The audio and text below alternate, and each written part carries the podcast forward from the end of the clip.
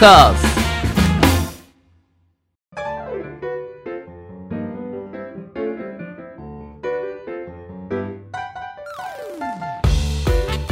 リスナーの皆様ご機嫌いかがでしょうか？e スポーツキャスターの R です。アシスタントの中村優香です。今週もどうぞよろしくお願いいたします。よろしくお願いします。はいさあそれでは中村さん早速ですがゲーマーの流儀とはどのような番組なのか初めて聞くリスナーの皆様のためにもご説明お願いいたします。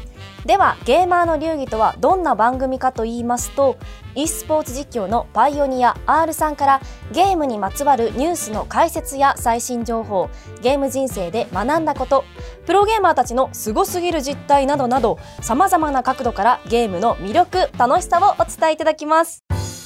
トーカーズはい。それではゲーマーズニュースからいってみましょ早速ニュースに参ります。ん。本日のニュースは e スポーツとアイドルを融合させたデイジーがバラドル、グラドルに続く新世代のアイドルになるかというニュースです。う。ほはい。日刊スポーツの記事によりますと、新世代のガールズグループがデビューしました。はい。平均年齢16歳の6人組、デイジーの注目は、えー e スポーツとアイドルを融合したイードルを目指すことだということです。新ジャンルのイードルとしてアイドル市場と e スポーツ市場の両方で活躍しそうだと見られております。このデイジーは8月下旬に千葉幕張メッセなどで行われた一大音楽イベントサマーソニック2022でデビューうんシュートシュートミーチャオガチャガチャの3曲を巧みなダンスとともに披露しました。えアイドルファンだけでなくヒップホップ系の音楽ファンも釘付けになったということです。お関係者は e スポーツは世界的に男性プレイヤーが圧倒的に多い。うん。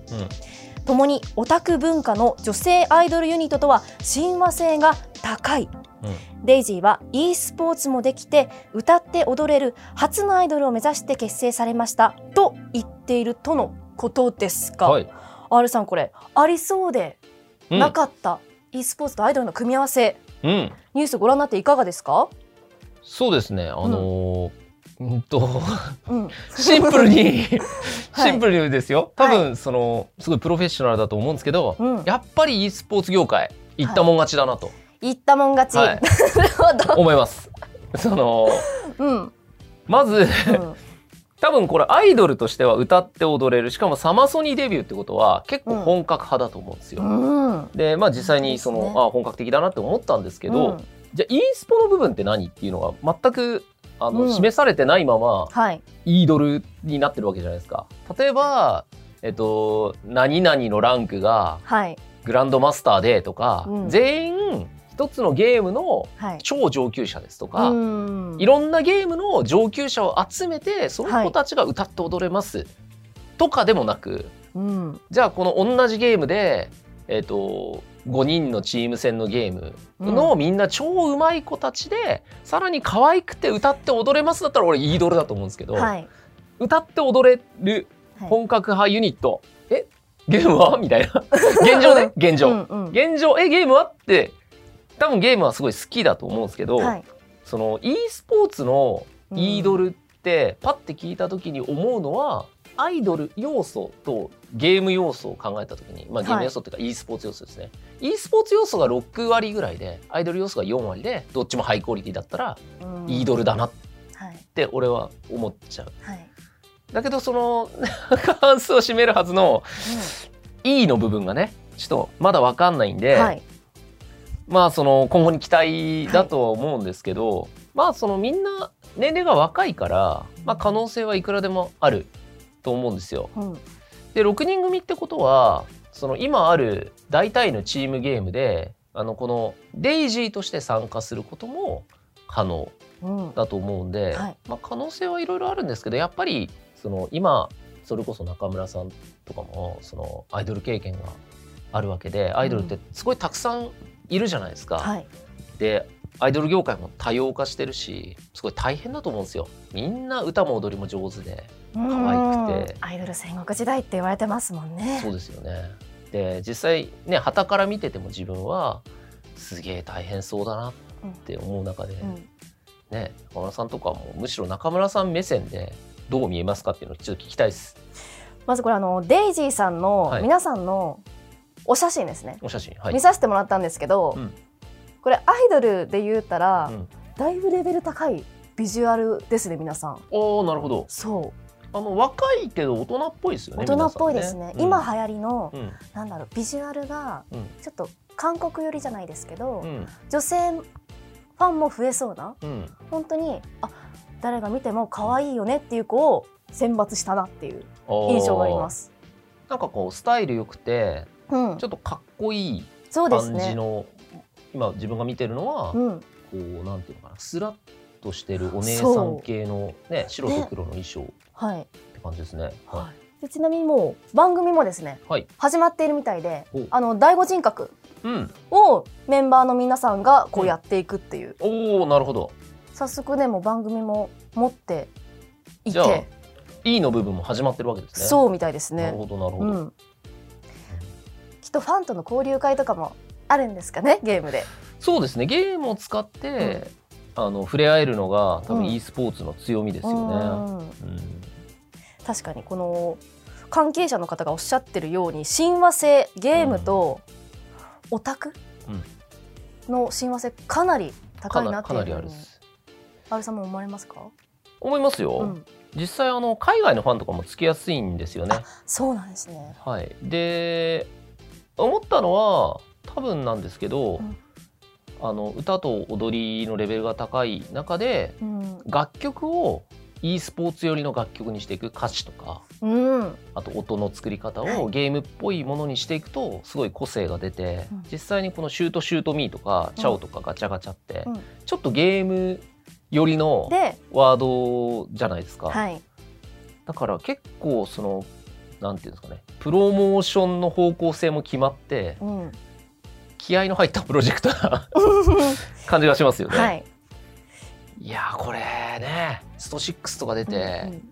どっかの現場でお会いとかしたら、はい。ああデイジーだって思うんだよね。ゲームあの時のデイジーだみたいな。でも、ね。R さんとこうお会いする機会もまあもしかしたら。遠くはあるかもしれないですし、そうはな感じがしますが、いでもそういう機会にちょっと聞いてみたいですよね、うん、なんかどういう風にやってるの？みたいなとか、うん。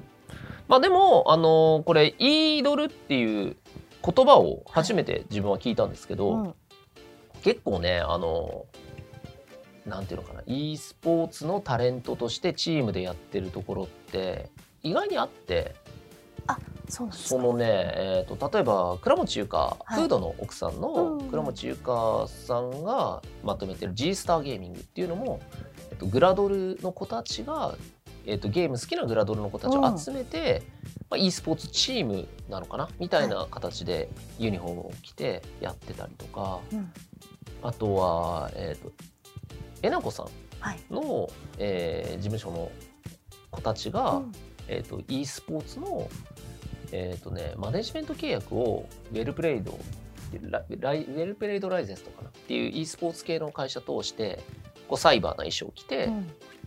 で実際に、えっとガレリアとかそっち系えレレベルインフィニティとかガレリアとかあっちのパソコン系とスポンサード契約してやってたりとか、うん。結構ねそのイードルっていう言葉は使われてないけど、アイドル系の e スポーツで活躍してる方っているんですよね。はい。その中にどういうふうに入ってくるかはいっていうのはちょっと注目ですね。ねまだまだお若い6人組デイジーさんなので、これからが楽しみですね可能。性の塊ですね。はいということで以上ゲーマーズニュースでした。はい、ありがとうございました。トーカーズゲームに特化しまくりトーク番組ゲーマーの流儀続いてはこちらのコーナーです。中村優香のゲーミングまるまるおー来た前回にはい、引き続きまして、そうですねこちらのコーナーですね。個人的大好評でしたよ。ありがとうございます。勝手に今回もですね、はやらせてください。はい、今回のゲーミングまるまるはですね、はい、ゲーミングはい。風水です。おっと やばいの来ましたね。ゲーミング風水。うんゲーミング風水です。いいですよ。これやっとけば R さん、はいそしてリサの皆さん、はい、絶対にゲームではい、めちゃくちゃいいことがあります。第2回目にしてかなりスピリチュアルな、ゲームとスピリチュアルというこはいの相反するものを融合してくる感じですね。うんはい。やっぱさっきアルさんもおっしゃってた通り、はい言ったもん勝ちですからね。まあそうです。はい、ゲーミング風水ということで。かなり気になってます。はい。はい。私あのずっと番組でもあの、はい引っ越し中で家がないっていう風に そうですね。こパワーワードを言ってましたよね。言ってたんですけど、うんまあ最近ですねようやく、はいまあ定住しまして、はい家が見つかったと。家がうん。結構綺麗なんですよね。うん。なんでこのまんま綺麗にうん。住んでいきたい、うんそういう思いからですねはい。風水と仮想というものをはい。ちょっと見てみたんですね。はい。でそれプラス、まあ、うん新しいお家に引っ越したっていうのと、うん。周りのお仕事ですごい結果出してる方が、うん。仮想とか風水をうん。ちゃんと気にされてる方が多くて、うんあ成功者の方の真似をしてみようと思い、仮想ってあれですよね。手相みたいな感じで家のあそうです層ってことですよね。家のはい。風水があるんですけど、うんそれをちょっと勉強してきたうん。結果なんですけれどもはい。ゲーミング風水ではい。一番効果あったなっていうのは、ゲーミングフースいろいろある中で、うんってことですか？一番そうですはいいろいろやったんですね。いろんいろんなのがあるんですね。うん、はいいろんな風水やってみた結果はい。これがやっとけば間違いないっていうのは、はい。トイレ掃除です。のゲーミング風こ水のれトイレ掃除。はい。まあやっとけばはいはいはい。やっとけば。絶対にゲームでいい感じになります。っていうのははいまずなんでトイレ掃除が風水的にいいかと言いますとはい。なんかその悪い気悪いものっていうのは、なんか水回りにはい。ついちゃうみたいで、はい。特に今水回りきれいにしなさいよってよく聞くじゃないトイレにはですか。神様がおるんやでっていう歌もあるぐらいですからね綺麗な。神様がいるっていうくらいなんですけど、毎日うんそのトイレ掃除をすると、まあ、悪い気をはいこう綺麗に掃除して、まあ、流して捨てる。うん。これやると悪い気。ここまで風水です。ノーマル風水ですよ。中村さん。であここまで。が風水ですね。でそれやってみたんですよ。はいやってみた。はい。この3週間くらいはい。やってみて、はいなんとなんとゲームにゲームに？いい影響が出ました。何？それは、はいまず2つありまして二つも？はい1つ目が一つ目。スイッチのはいスプラトゥーンエディションが当たったんです。何？俺は落ちたぞ。しかも私1つしか抽選を応募してないのに。当たっちゃってえー？って確かに。結構な倍率だったとそうないんですよは周りも、はいこう本当にたくさん応募してもダメだったい。うん。人が多い中、うん。私1箇所しか応募してないのに、うん。当たっちゃったんですよね。はい。もう一つあんの？そのレベルが。もう一つですね、は私あの事務所に所属して、うんなかなかそのうんオーディションが。通らなかったうん。んですけど、うん。なんとなんと？オーディション1個通りましたうおおめでとうございます。ありがとうございます知らなかった。はい。まあそれもプライベートでもいいことがありましたうんあ。とゲームでうん。いいことがもう一個ありました三つ目。3つ目はい。幻の三つ目。あのシャドーバースのはい。レジェンドカードはがパッケージで当たったんです、一えーマジで？回も当たったことなかったのにえそのゲーミング風水をやりさやり始めはいてから。トイレ掃除をはいやり始めてから、うんこの3つがはい。起きました確かに。今までは1回もなかったのにあ、それは確かに、うん。ちょっとゲーミング要素が2つあったんで、3分の2あったんで、確かにゲーミングの匂いベートもねがします。そうプライベートのいいことも、うん。お仕事でいいこともあったと。はい。で、はい。えなんでこんなにうん。なんかちょっと当た抽選当たっちゃうし、うん。オーディションもちょっといい、あのお仕事いただけそうだし、はい。なんかガチャも。ガチャまで。ガチャ運なかったのに、う良くなってきたよ。なんでだろうなって振り返ったら振り返ったら。このトイレ掃除だったんですよ。なるほどね。なるほどね。はい、はでこう皆さんはいゲームのこううん勝率上げたいっい。うん。ていう時に、じゃあなんかちょっとスペック変えてみようとかはいはいはい。やるじゃないですかとりあえず手元のうん。ゲームのことをうんこうゲームのことで手元の改善しようって試みると思うんですけど、もうちょっと視野を広くしてください。確かにゲームの中だけじゃなくてねうん、。じゃなくてうん生活からうん。ちょっとうん。いい方に変えていこうよっていうことで、うん。このトイレ掃除うん。やったらゲームだけでなく、うん。そのトイレ掃除をしてる自分うん。が好きになります。お自己肯定感自己肯定感も上がるんですよ。おそれが、うん。もしかしたらゲームの勝率とかにも反映されるかもしれないはい。ことですよね。朝起きて、はい。あの掃除して、うん。よっしゃゲームやるぜって時に、あ今日も掃除したし、うん。気持ちよく過ごせそうだ、うん。よしログイン。うん、こう出ちゃったみたいななるほどね。ことがは可能なんい。でなるほど。そうなんです。ゲーミング風水これ絶対やった方がいいです皆さん。これね判定しこしていこうと思いました私。ああお願いゲします。ーミングまるまるであの 言いっぱなしの投げっぱなしジャーマンみたいになるのは、はい。やっぱりみんなも多分ね聞いてる方も言いたいことあると思うんですよいろいろ。でやっぱ中村さんはあの強気で来てほしいんで、はいやっぱ最終的に私の判定で、うんゲーミングまるまるゲーミング要素とまるまる要素今回で言うと風水ですよねはい。が5対5だったら俺も成立するしゲーミング要素が過半数以上おごごはい50%以上ゲーミング要素があるって思ったらさゲーミングまるまるって言っていいと思うんですよ。うん。なので今回のゲーミング風水のうんゲーミング要素のパーセンテージを最後に発表します。お願いします。はい、これ半分以上あるでしょ今回のう。はい。ゲーミング風水 37%! 三十七ですか？37%えです。だって私ゲーム要素をはい、二つ言ったじゃないですか。シャドウガチャ良くなりました。そうですねどう抽選当たりました？そうですね。何が？どこが？三十七しかもさね中途半端な数字ですよね。37でも高んじゃねえかっていううん言葉もあるんですけど、はいうんとやっぱりそのトイレ掃除っていうのは、うんその大大事なことだしただそのそこでね私のデッキブラシはレインボーに光ってますとかだったらなんかゲーミング風水っぽいじゃないですか。うんだけどまあ普通にねやってるっていうことみたいだしどうやら。はい。だしまあなんかそのいや日常生活を彩ることはいいことなんですけど、うんそうですねゲーミング要素としては例えば何ですかねもうちょっと,、うんえー、と論今後の参考ということで論理的に話してもらいたいのはプレゼン力を高めるためにね、うん。トイレ掃除を朝決まった時間にやります。とか言ってくれるとその決まった時間にやることで生活リズムが整い健康になり集中力が増し、結果的に勝率が上がるとか言われるとなるほど。あそれはゲームに役立ってるわみたいに思えるうんわけですよね。そう今回だとまずは1日1回やるみたいな聞こえ方をすると、まあ、それって別にルーティンでもないしう、んうんゲーマー的なゲーム脳としてははい。37%まあただスプラトゥーンのエディションが当たったっていうのはもうこれが27%入ってます。でかい。でレジェンド今まで出なかったレジェンドが出たっていうのも一応そのしっかりと結果が出てるんで、はい10%。うんうんうん。でまあ足してうーん37なるほど。こんな感じ。ちょっとあの今後の参考に聞きたいんですけど、でしょさっきあのルーティンがう。ルーティン。良いっていうふうにアルさんおっしゃいましたけど、はいあのルーティン化って結構難しいなって思ってて、そうですね。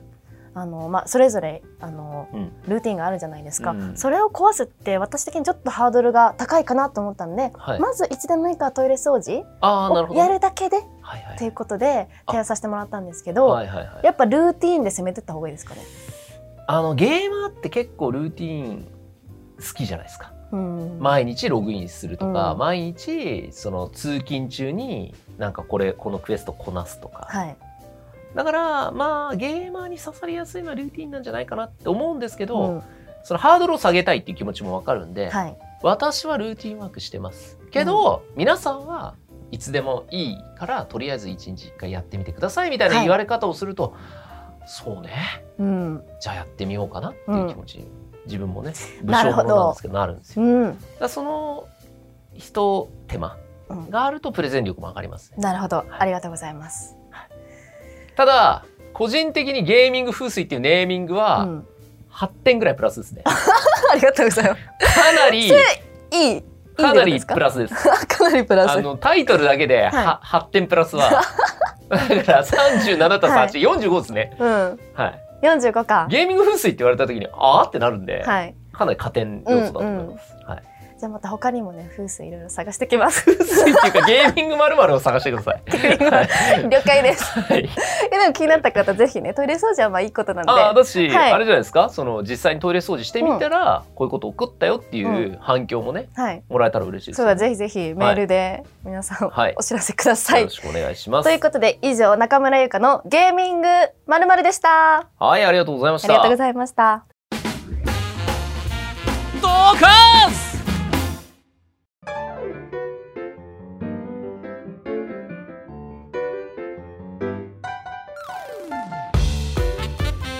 ゲーマーの流儀あっという間にエンディングのお時間です。R さん何かお知らせはございますか？はい、えー、そうですね。10月の29日に、えー、ミートたけしこと川村隆というですね、まあ、一応あのベーシストでブルーノートとかで弾いてる友達がいまして、うん。その男がですね、まあ、格ゲーマーなんですけどあの中野にある、えーレッドブルスフィアという会場を使って、えー、とゲームと音楽を融合したイベントをやりたいということで、まあ、いつもブルーノートで弾いてるようなミュージシャン仲間を集めて、うん。ゲームの大会をやりながら、えっと、ずっと演奏してるみたいな、なんかイベントをやるんですよ、はい。謎の。うん。であのそこに多分実況で遊びに行くんではい。でまあこれ参加無料なんで、はい、一応そういうゲームのイベントなんだけど、ゲームが全然うまくないとか実際に自分プレイしませんっていう人に来てほしい。うん、そのためのその音楽要素であるっていう話をしてたんで、はい。あのぜひちょっと気になる方とかはあの見てみてください。はい、中野の、えーレッドブルースフィアというえーゲーミングスペースではい。行われます、10月29日ですね。はい。はい。番組では R さんに聞きたいゲームの質問、疑問を募集しています。本格的に選手を目指すには何をするべきか、ゲームと勉強の両立に悩んでいるなどなど、ゲームに関することであれば、内容はどんなことでも構いません。メールアドレス r.talkers2021.com もしくは番組公式ツイッターにお寄せください。はいということではい。今回はうんゲーミング風水だゲーミング風水です。けど、はい。すごいこの1回目がゲーミングプレゼントで2ですね回目にしてゲーミング風水が来たら、もうなんかちょっともう何でもあり感うんが。あって、うん。ちょっとまたこのコーナーわかんないスタッフさんとはい。わかんないですけど。ドキドキ。スタッフさんの評価ドキドキ。そうですね。そうですね、まあ個人的には、はい。結構あの嫌いじゃないです。えありがとうございます。わけわかんない方向から隕石降ってくるみたいな感じでうんはい。よかったと思いま、ますた中村視点でごはい。紹介させてください。はい。ありがとうございました。次回も来週火曜日にアップ予定です。それでは来週も行ってみましょう